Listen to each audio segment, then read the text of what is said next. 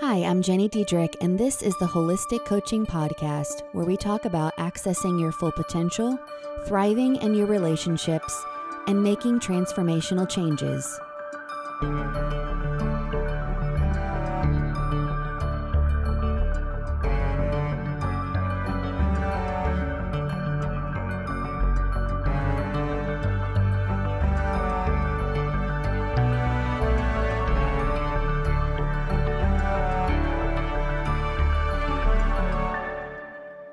Welcome to the Holistic Coaching Podcast. On today's episode, we're going to talk about anxiety at night.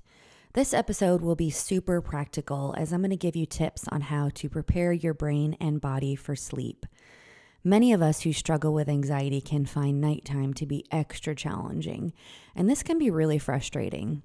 But whether you find any of the tips in this episode helpful or not, I encourage you to be kind to yourself as you figure out what works best for you and the support that you need.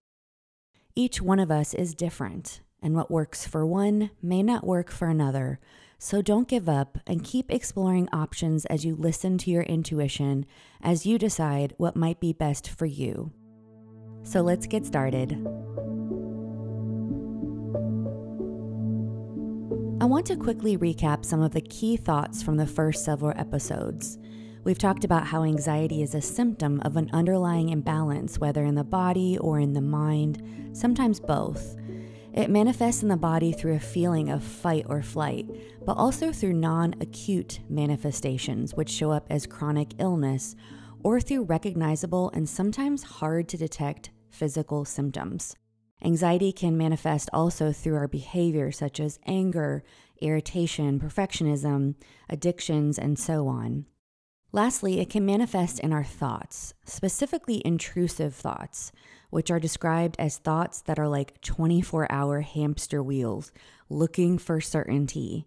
They are repetitive, unwanted, pervasive thoughts that keep you from being present because you are ruminating about the past or fearing about the future. Anxiety is a messenger coming to deliver a message.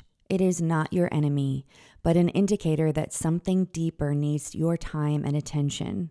We talked about a healthy way to process and how to deal with these manifestations of anxiety. So, to hear more about these insights, check out the previous episodes. Let's talk now about anxiety at night. Nighttime is obviously not ideal for us to be dealing with our anxiety or trying to process anything. But this is really difficult because nighttime is when our anxiety can feel heightened. When the lights are out, the world is quiet, and there's no more distractions to be found.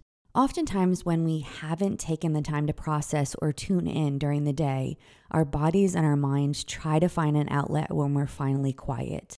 There are days when I lay down and I may not necessarily feel anxious, but I'll feel antsy or uncomfortable or restless. My body may feel tired, but my mind is totally awake, and I'm, I'm sure you guys can relate to that. Sometimes I will be able to pinpoint why I have spilt over anxiety from the day, but lots of times I don't know. The not knowing alone can cause more anxiety. We all want a reason or certainty of why, what, when, and how come. Learning to live in uncertainty of not knowing can be agonizing, but we can learn to create space for uncertainty in our lives and develop tools to be okay in the midst of everything that is not yet resolved or known. But again, nighttime is not the time to go through a process to look for messages, answers, or trying to solve problems. So, the focus of this segment is going to be geared towards how to calm down the body and the mind to be able to sleep and redirect the processing to daytime hours. We will be discussing coping mechanisms for helping to fall asleep, stay asleep, and go back to sleep if you wake up in the middle of the night. For those of us that struggle with anxiety, it can sometimes be helpful to get into the body during the day. Anxiety often needs to be moved out and through the body, so doing even small things like taking a walk or doing yoga or stretching or some type of gentle movement during the day can help stored anxiety have an outlet and therefore be preparing our bodies for sleep that night. Let's talk about getting the mind ready for sleep. Some of these tips come from a woman named Emma Cameron. And one of the things that she mentions is you can write or journal or spend some time voicing out loud what your worries or concerns are. So before bed, we would do this. And we're going to write or vocalize these worries or concerns, not to work anything out we're simply identifying them and kind of putting language to our thoughts. So, we're, again, we're getting them out of our minds and onto a piece of paper or out loud with our voice. We're kind of vocalizing it. Then you can kind of pick the top two things you would say are the most bothering you. And here are some questions I like to ask myself when I'm kind of doing this journaling exercise. The first one is Is this something I'm responsible for? So, just that simple question of identifying the answer can sometimes help me release kind of that worrisome thought or concern. The second question I like to ask myself is Can I solve this problem right now? Okay.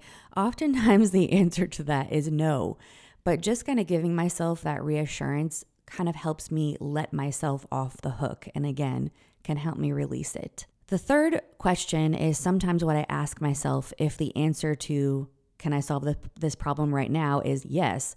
So the third question is Is there anything I can or have to do tonight? All right. So if there is, go ahead and do it. But oftentimes the answer again is no. So again, that helps us kind of release it for the evening and help get those concerns out of our mind. You can make notes and think about one thing you could do tomorrow to kind of again help release it and give yourself a plan. So, one example could be like a thought that says, I accept there's nothing I can do right now about my concern about how my son is doing in school. So, I'm going to let it go and I'm going to set it aside for tonight. And then, something I like to do visually is you can kind of see the concern in your mind's eye and take it and kind of swipe it away. If you have an iPhone, you're probably used to doing this when you're clearing your screens. You kind of take your finger and swipe up. Sometimes I like to visually do that just to kind of release it and say, not right now. If you're a person of faith, you could spend some time praying or you could even spend some more time journaling. But the goal is we want to identify the answers to those questions and then we want to release it for the evening. The second technique we can use is called visualization. Visualization is when we're going to give imagery to our concerns or thoughts or emotions. And this is a exercise called a park bench technique. You can do several different types of visualizations. This is just an example.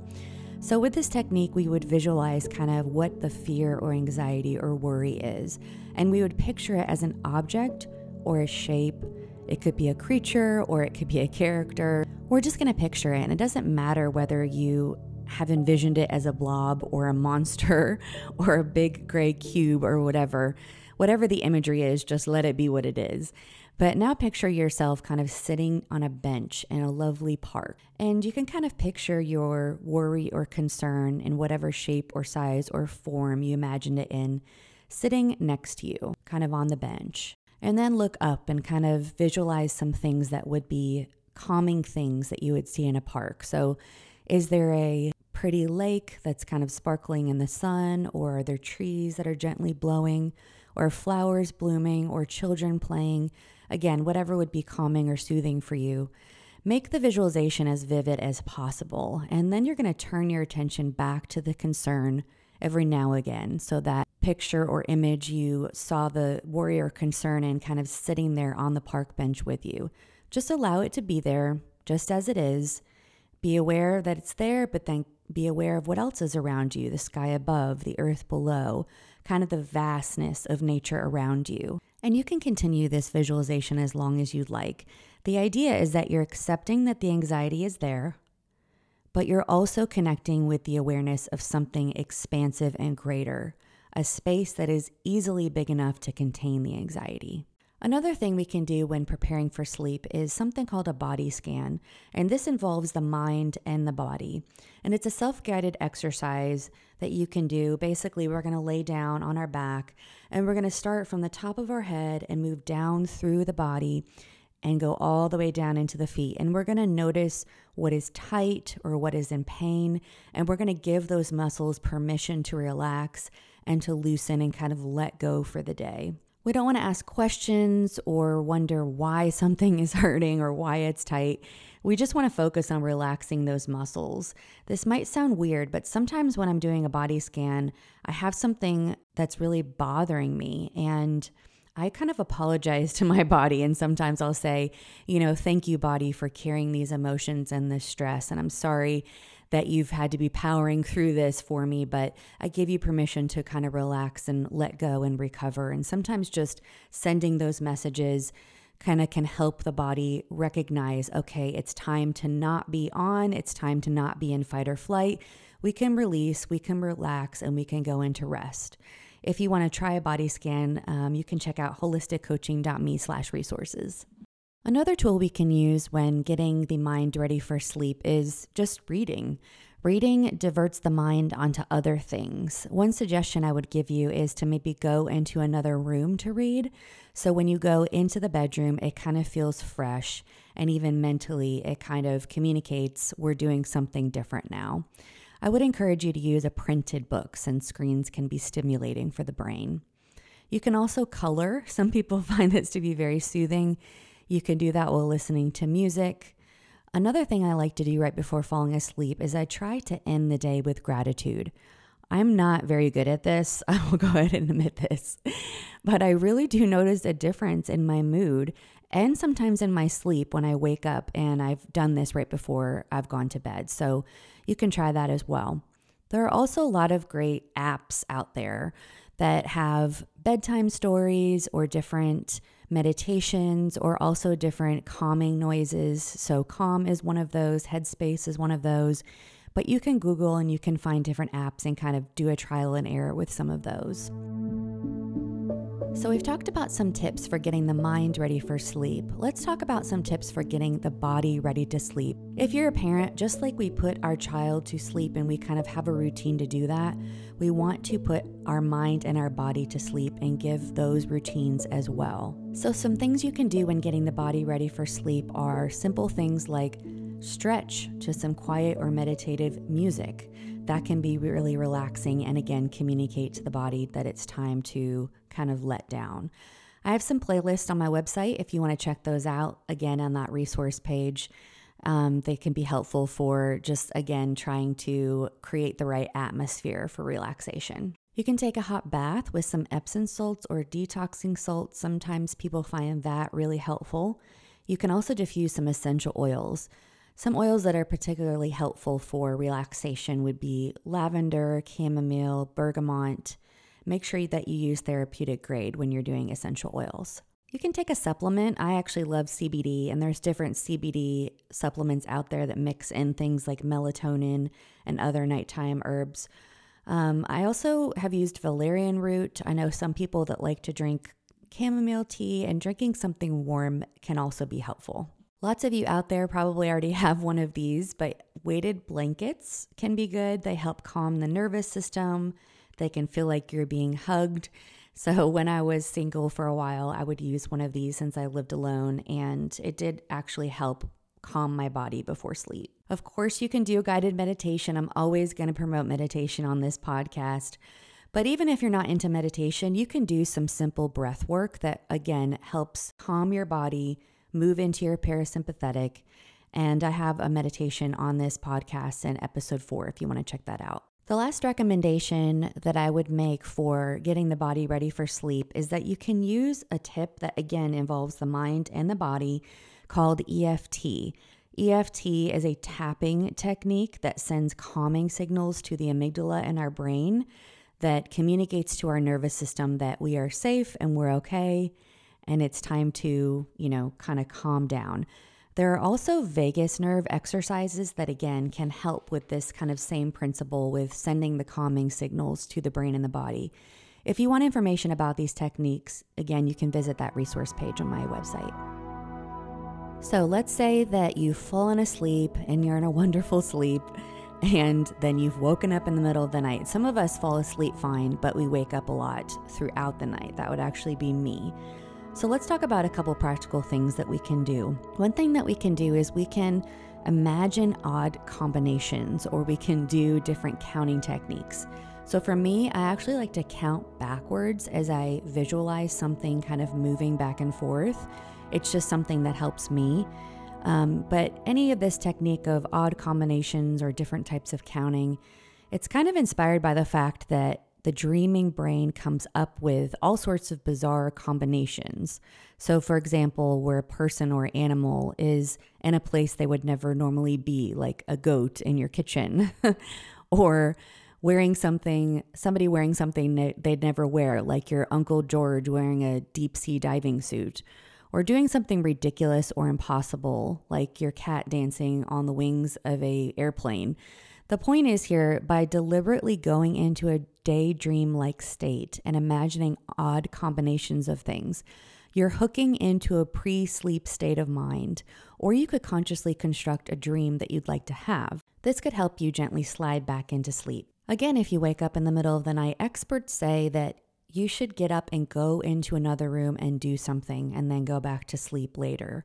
We all have a tendency to kind of just lay in our beds awake, worrying frustrated that we can't go back to sleep. And if you feel like your body is awake and that it might not be wanting to go back to sleep soon, maybe try doing that going into another room. And again, when you do that, you can repeat any of the previous tips. So you could read, you could stretch, you could color, you could meditate. You could try to journal again, but just a reminder not to involve anything that would redirect the mind back to worries. So we would want to journal about something creative or imaginative or totally unrelated to that previous list that we did earlier. If you live with your partner, cuddling or especially skin to skin contact can be very regulating and soothing to the nervous system. So you can also try that for getting back to sleep. I want to add that there are certain mineral deficiencies that can lead to sleep problems. I am not a doctor, so I'm not trained to officially recommend any supplements, but I can say that common deficiencies that can affect our quality of sleep are vitamin D, E, B6, B12, magnesium, and iron. And if you're wondering if mineral deficiency is a part of the equation for you, I recommend seeing a professional, whether that's a doctor, a naturopath, a functional medicine doctor, or whoever you prefer to use. The recommendations from this episode are not all science based, just things that I've heard from my clients or I've used myself that are helpful. If you have other tools that you've incorporated that have helped you with anxiety at night and have helped you get better sleep, I'd love to hear from you. Until next time, be well, friends.